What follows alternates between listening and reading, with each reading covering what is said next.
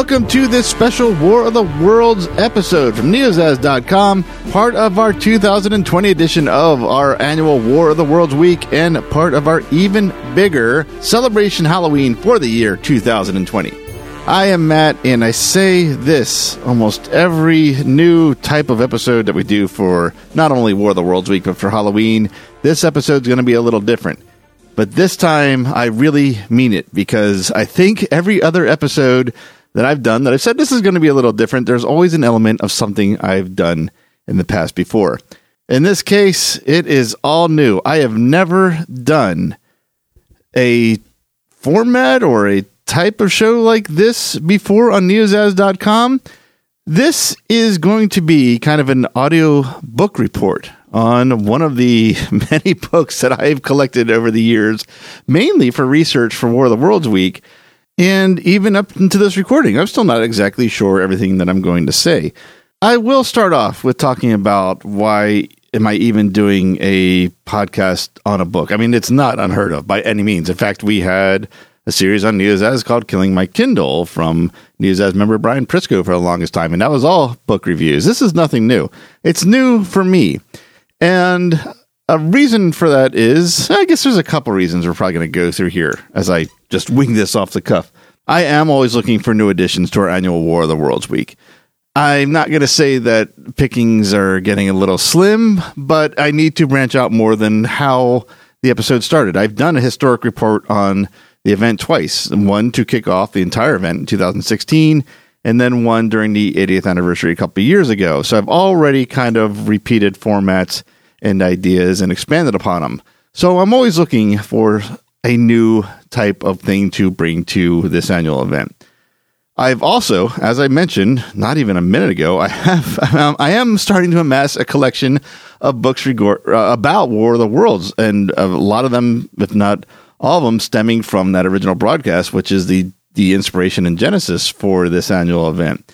I have, uh, I think the very first one I bought was the complete War of the Worlds by Brian Holmsten and Alex Lubertazzoni.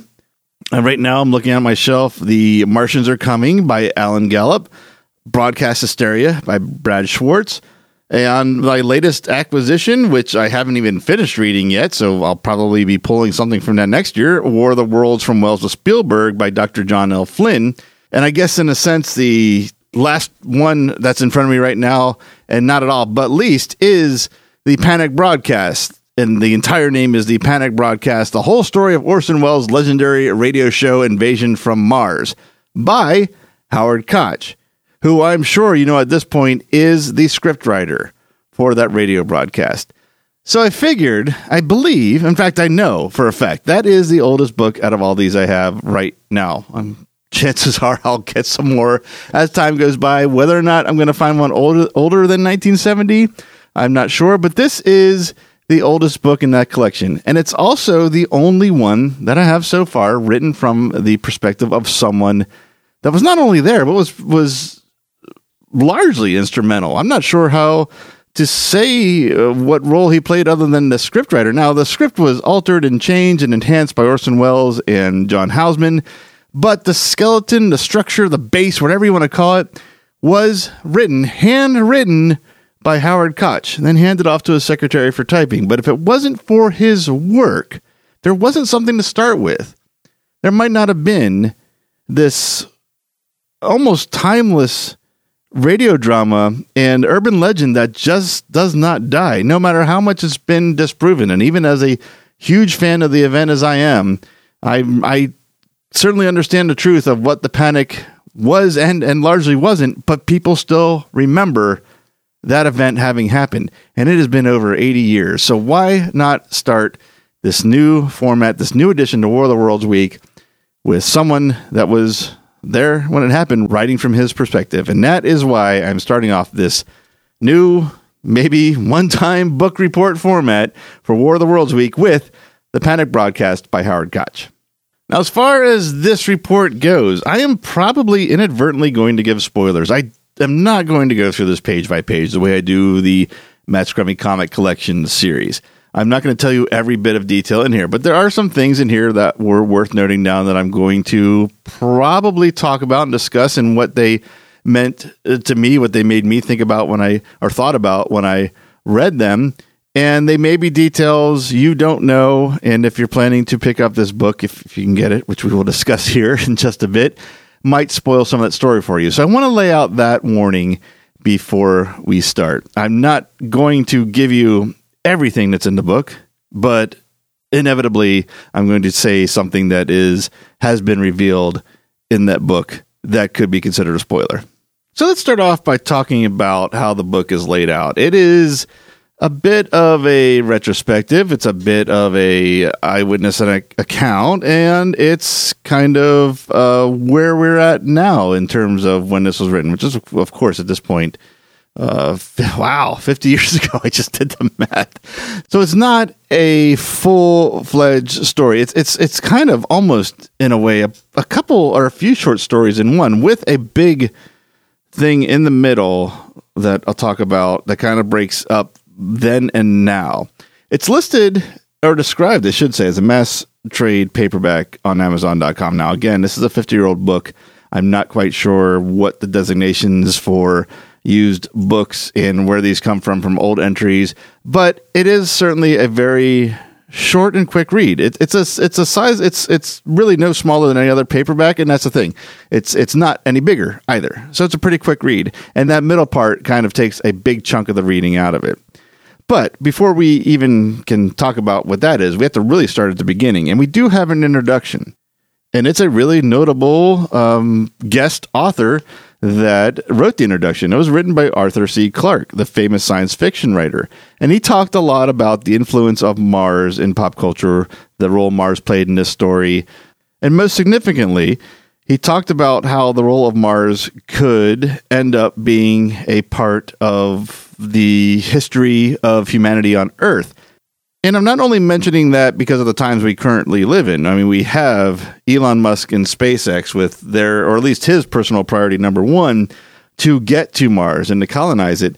But I also mention it because in this introduction, which again was written 50 years ago, he laid out a theoretical idea of how humans would approach Mars and the like a, a, a real a, a very realistic plan, not like everyone get on a space ark and bam, we live on Mars.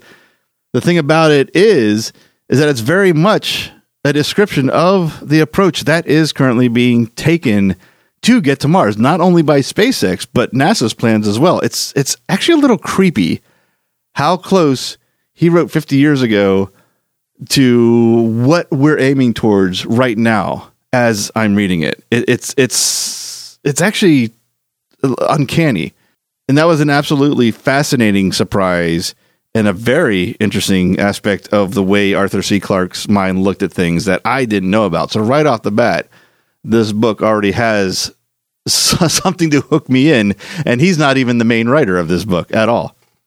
Now, past that introduction, we get to what I'm going to call the first story because they, I, suppose that's what they are because they're not even listed as chapters. I, I have the book in front of me.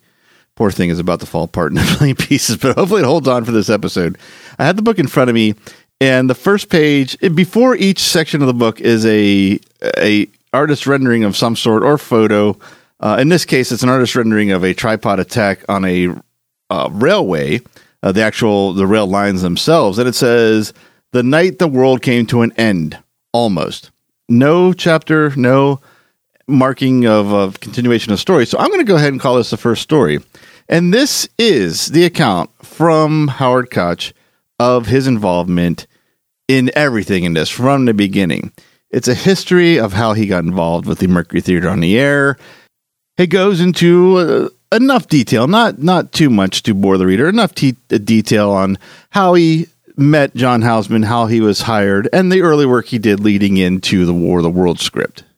One of the details he did share, I am going to talk about, and it was that he was hired at a rate of $75 a week. And whenever I hear numbers like this, especially when we're talking about things that happened many years ago, in this case, over 80 year, 82 years ago, I believe now at this point, it, you uh, for me, there's the initial shock of the number going, oh man, if that was today, we I mean, everyone involved would starve to death. But then you have to think about where the inflation falls into this. And $75 still sounded low, but I had to check and I looked on the internet, the usinflationcalculator.com, which we've used a lot in some of our other series to figure numbers out. And I checked what the inflation difference was from first 1938 to 1970 when he wrote this. And it only went up to $206.38, which is a big jump from $75, but I still can't really relate to exactly what that means. So here's what was surprising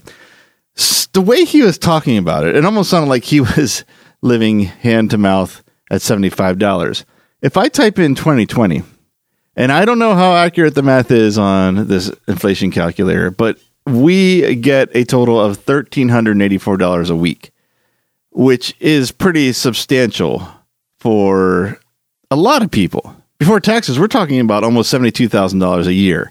So, again, I do not know what this inflation calculator is, uses to figure this out, but it kind of puts the um, kind of some of the things he's saying like okay, it's maybe not as uh, much of a pittance as he's leading on to be. Now, granted, this is the man who went on to write Casablanca, and I believe win an Oscar for that writing. He also went on to be charged as a communist by the um, McCarthy Commission, but that's another story. So he's has probably seen far much more money than $75 a week since then. So that's maybe the perspective he's writing from. Or again, maybe this inflation calculator, maybe using the year 2020 is screwing up this inflation calculator. That could be a very uh, real thing right now. Yeah, you know what? On the fly here, not in my notes. I'm going to see what this said for 2019. Uh, it says only twenty dollars less. Okay, so again, I'm not quite sure I have the answer because I don't know how this website works and I don't know how accurate it is. But I will say, since looking that up, I've kind of changed my mind from man, I can't believe he did this to seventy five dollars a week to okay, well, he got paid for his work. That's that's good. He should.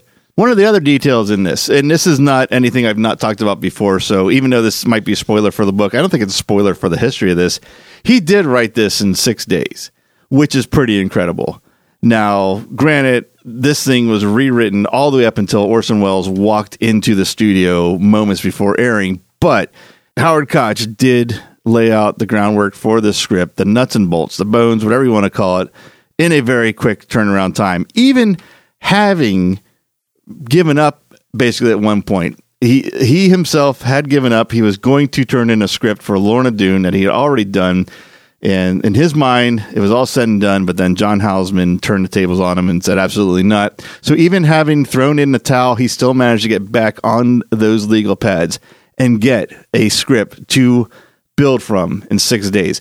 I've been working, well, I mean, if you really want to think about it, decades on the idea of doing a War of the Worlds. I've actively been working on a script for four years, and I am still not anywhere near happy with the third act on it at all. I can't imagine being forced to write something that has lasted nearly a century in six days. The more I think about that, and the more I work on my projects, the more it just seems just unbelievable and, and almost impossible to do. But as we know, we wouldn't have this special, we wouldn't have this annual week dedicated to the idea of War of the World, starting with this broadcast if he didn't. So he did, and it's pretty damn remarkable. This part of the story, or I should say, this part of the book, this story goes all the way through to him dropping off his final contribution to Orson Welles and John Houseman, and then calling it a night, sleeping through the broadcast, and then what he had experienced the next morning. That part I'm not going to necessarily reveal in this special. Maybe it's something I'll talk about later in another special, but since this is a report on a book that someone might interested in reading. I'm going to leave that part out because that might be the best part of the story. And I, I think I say that for two reasons. One, because it's, it's it is a really good part of the story, and two, it's something I'd never heard because I'd never in these other books that I'm researching and articles I read and video clips, I've never seen too much from Howard Koch himself until reading through this book, and that was really fun to read what he thought was happening the next day because he had no idea even even to the actual extent of what really did happen in the panic, and then throw in the newspapers twisting that and amplifying it a thousand times over. He had no idea any of that was happening till the next morning, and what he thought was happening and how he reacted. It's a pretty good part of the story. Now we get to the second section of this book, and this is what makes this book potentially a really quick read, whether or not you actually read this part, because it's titled The Radio Play, and that's what it is. It is a transcript or a copy of the script. I'm not quite sure how this was typed up of the radio play of that 1938 broadcast, The War of the Worlds by Orson Welles in the Mercury Theater on the Air. And it is a good portion of the book. I'm looking at it right now, and I'd say it's a good quarter of the book. I obviously did not read this because at this point I can almost recite it. Maybe not word for word, but give me another five, ten years and I probably can. So I jumped over, and I can even tell you the page numbers. I went from page 31 and jumped all the way to page 83. So what is that? It is almost that is over 50 pages. So 50 pages of this, of this book is a reprinting of the script. So if you already know the story well enough and the radio play, you very likely are going to skip this part and you're going to skip a large portion of the book and also very likely not going to go back to read it necessarily. Maybe I have seen this script I don't know how many different ways. In fact, it's in at least one, if not two of the other books I mentioned. I think The Complete War of the Worlds and I believe The Martians are coming. I think both of those have the script in it as well. I could be wrong. I know at least two of the books I listed earlier has the script in it. In fact, not only is a script uh, possibly in The Complete War of the Worlds, but they also came with a CD of the the radio play as well, which I just pile on to my literal hundreds of other digital copies of not only the Orson Welles one, but the remakes as well.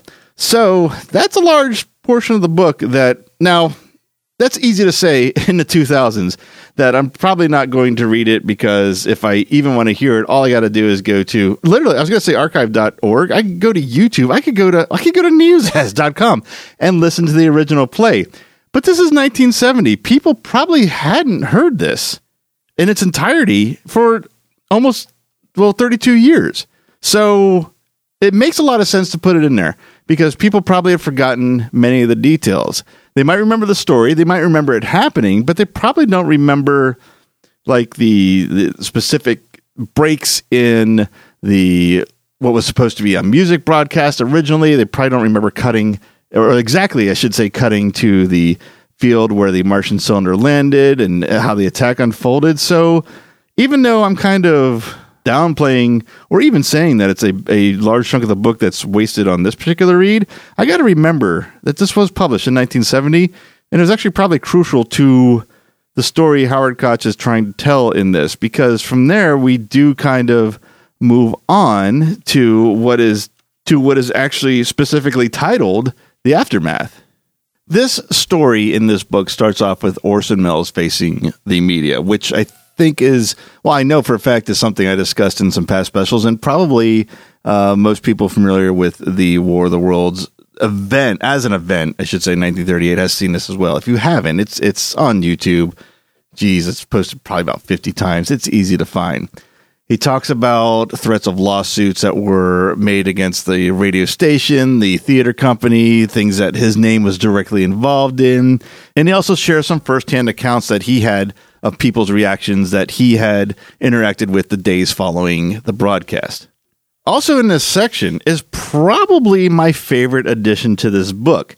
Throughout this section, I'd say like uh, once every he kind of gets to a end of one uh, particular story element to the next. There'll be two or three pages of graphics, and those graphics are made up of compilations of newspaper clippings that reported the event and some follow up cartoon panels. I'm not sure they're all political or satirist cartoons. That they, I will say, none of the um, titles I recognize. It's a really cool addition along with this story is to see the actual words that were printed in, in, the newspapers because we we hear about them in this story and some can be found online. Some people have scanned them and posted them in articles about War of the Worlds, but this seems to be probably the most comprehensive collection of those articles I, th- I think that I have in one spot. And that's I, th- I think well, I did mention this book is falling apart when the pages finally do fall. Although it can lie pretty flat. I'm just looking at right now. Maybe I should scan them now before this thing completely disintegrates, or I'm not even sure what else could happen to it at this point. So I, I think I should take the time to scan those to at least have something online for other people interested in seeing this as kind of a one stop repository of this information. Because I've never seen all, I, I've never seen many of these articles, and I've certainly not seen them all in one collection like this before. And I think that's probably my favorite addition to this this not only this story but this book, like I was just saying even with this book just being three decades removed from the event, it actually takes, or it attempts to take, I should say, a realistic look at the panic. And this story tells that as well. He, Howard Koch talks about a Princeton study of why people had believed this. And in that, he talked about the number of people that possibly believed it. Now, I do think the numbers are a little high in this. Uh, I don't know that they're purposely inflated. I think that's just the data they had at the time. They estimated that 20% of the listening audience completely believed everything that was happening, that this was a full out Martian attack. And I think that's a little high.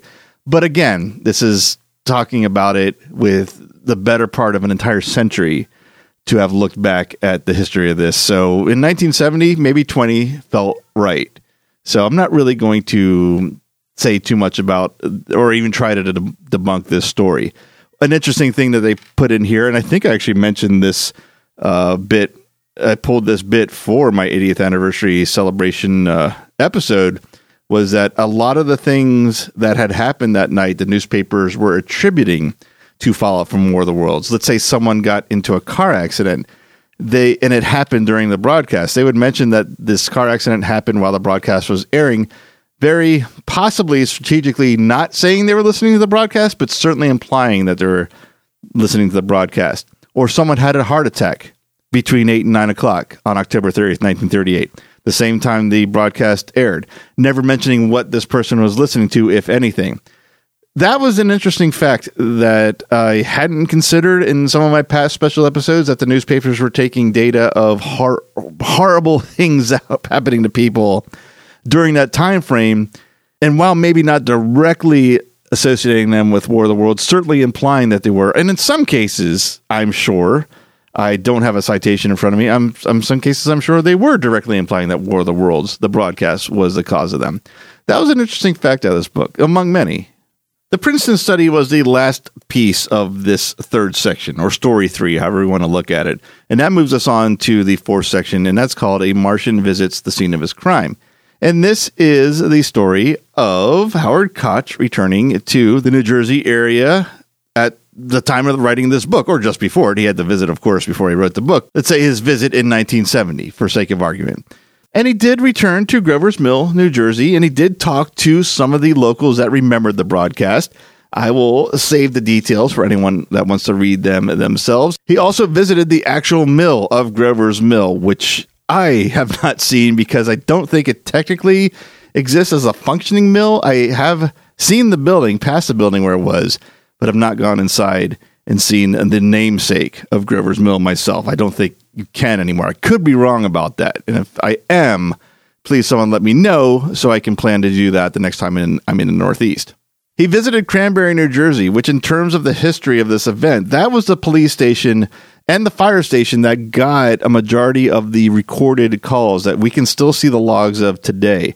Not saying they solely got it, but for that area of New Jersey, the Cranbury Police Department and the Cranbury Fire Department has had had kept a log that night of calls that were related to the broadcast or conversely happened during the broadcast going back to that Princeton article argument that we were just talking about and he did talk to people about specifics that were reported. I think the only one I am going to talk about that is probably common knowledge is the famous or the infamous at this point windmill that was mistaken for a tripod and was shot at by locals. That's been, I think, confirmed by multiple sources. I, I hate saying that when I don't have a source in front of me, but this is something I've I've heard as actually having had happen and has been confirmed to have happened that this was shot at. And I, unfortunately, the very first time I visited Grover's Mill myself was two years after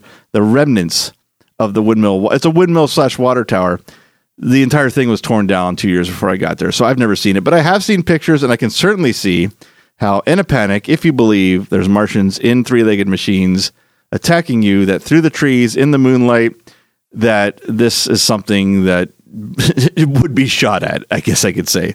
There's more to this as well. Actually, I'm looking at the notes here that I was going to share, but again, I, I'm kind of using this episode to explain what is in this book to get people to check it out themselves.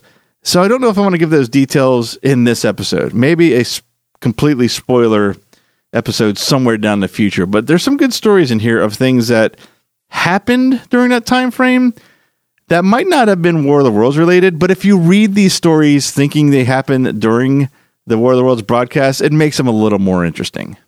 And then this section of the book, this story ends with Howard Koch going to WHWH radio to experience the annual airing of the War of the Worlds that they did in Princeton. And that's a pretty good tale to read as well. To read about someone writing about something that they helped be a part of at this point 30 years ago. It's pretty neat. That's not something I've got to read much in a lot of the things that I'm a fan of. So it was a it was a it was a nice story to read or a nice uh, bit to read in this part of the story, I should say. We're still not done. We've got section 5 now, and this one is a little drier as far as storytelling because it's it's not too much storytelling. It's actually called Mars Fact and Legend, and that's that's exactly what it is. It's details about Mars. I don't think there's any spoilers here if I tell you that it starts off with talking about the name, where it comes from, the Roman god, of course, tells a little bit about the story of the Roman god myth as well. It goes through the different theories of what Mars was or could have been or was in the past through the 16th, 17th, and 18th centuries. Talks about the Mariner 6 and 7 pictures from 1969, which is fun to read considering the Curiosity and Opportunity rovers and the rover that is, I believe, headed there now, or maybe it has yet to launch by this recording, because we have gotten much more detail of this the, pl- the surface of the planet uh, since 1969. So I, I, I certainly don't laugh at it when I read it. it it's the the information they're presenting is, is, very good. I just think about man, what if they knew what we've seen since then when I read this.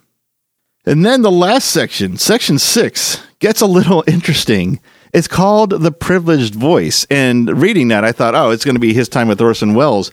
It was actually his personal commentary on the power of radio and the power of public speakers and he does talk about Orson Welles. He talks about him specifically as Dr. Pierson, the one who, if if this were a real radio report, this had actually happened, Dr. Pierson was the one who was telling us that these are invaders from Mars. And with that voice of authority and the, the and being a public voice, that was something that people were going to believe. Then he went from that, moving on to Franklin Roosevelt as president and many of his addresses. And he had some interesting opinions good and bad, about things that had happened during his presidency. I'll leave that to the reader if you care to find out. And then he concludes, very interestingly, considering his entertainment legacy has really. I guess it started with stage, but he really obviously got known from his work with the Mercury Theater on the Air and Radio. He flat out says to question everything that comes over the airwaves in his conclusion. And if I had read this 20 years ago, I mean, I, I probably would have nodded and moved on. Reading it now, it's like, huh, hard to believe this was written over 50 years ago. But that is a discussion for another time with other people and probably not recorded because no matter what side of any argument you get on like this, you're always in trouble.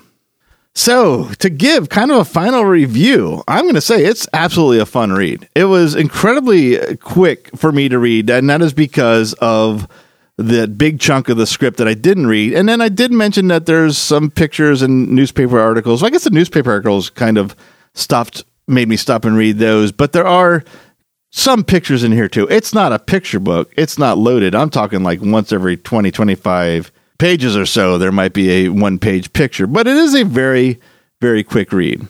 Like I said, in kind of going through this, I was going to say in the beginning, but through this whole thing, it does read like a set of short stories. So you can set it down after one section and walk away from it for a while and come back and you're not really going to have to worry about getting lost in the story because the next section is going to completely start with something new which is actually i think a benefit to the book there was one thing i thought that was lacking that i expected when i picked up this book and, and knowing that that howard koch had wrote it there wasn't really that much detail about the process of the story adaptation.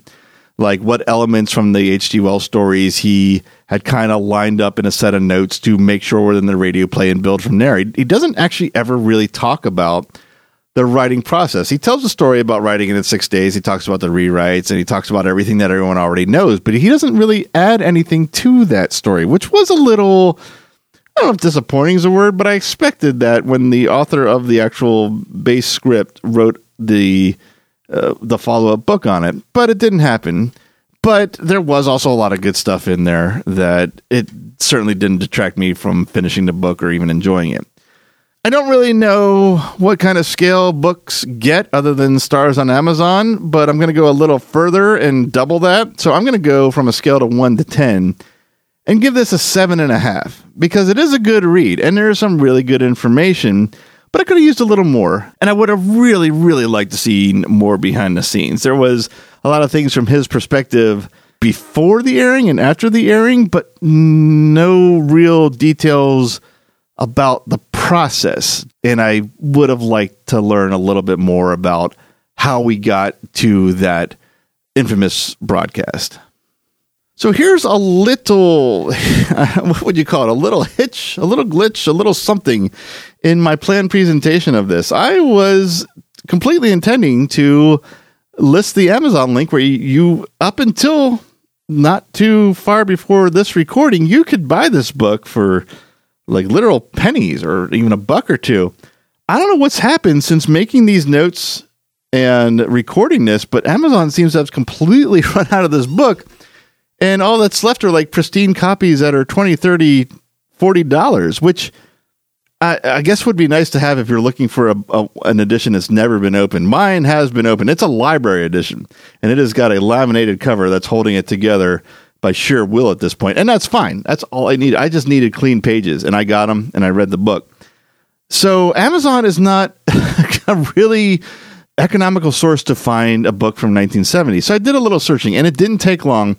I did go to eBay, like my second choice, and eBay does have a sizable amount of books offered, and they range from, I'd say, like I think two dollars is the least I've seen it, up to twenty as well as um, the ones still available on Amazon. But I'd say most of them fall be. I would say under ten. I think seven seems to be like the cap before you make start making leaps, and I would say three dollars or two dollars to seven dollars is a fair price for this if you really want to own a copy of this. Uh, you be careful of shipping, of course, with eBay. You can buy a comic book for 70 cents and pay $45 shipping if you're not careful. But I did take a quick glance at some of the top ones, and shipping was either free or uh, media shipping for like 99 cents because I believe that's completely legal to ship a book that way. I don't know. I'm not an eBay expert or shipping lawyer, but I think that's, uh, you know what? You're not the one shipping it. So what do you care if you're going to buy it? But I would say if you're interested after hearing this, reading that book, go ahead and check eBay. Amazon probably will get a hold of some more in the future, but right now, as of this recording, unless they get some in the next two days when this comes out, uh, you, you got to shell out some cash for it, and might not be worth quite that much. All right, that does it for this War of the Worlds Week episode, but that doesn't do it for our War of the Worlds Week, not by a long shot. We've got a lot more coming. We have some really good episodes coming with uh, who's become kind of my uh, partner across the pond in War of the Worlds with Eric from Effectively Speaking. We got two really fun War of the Worlds themed episodes coming up with that.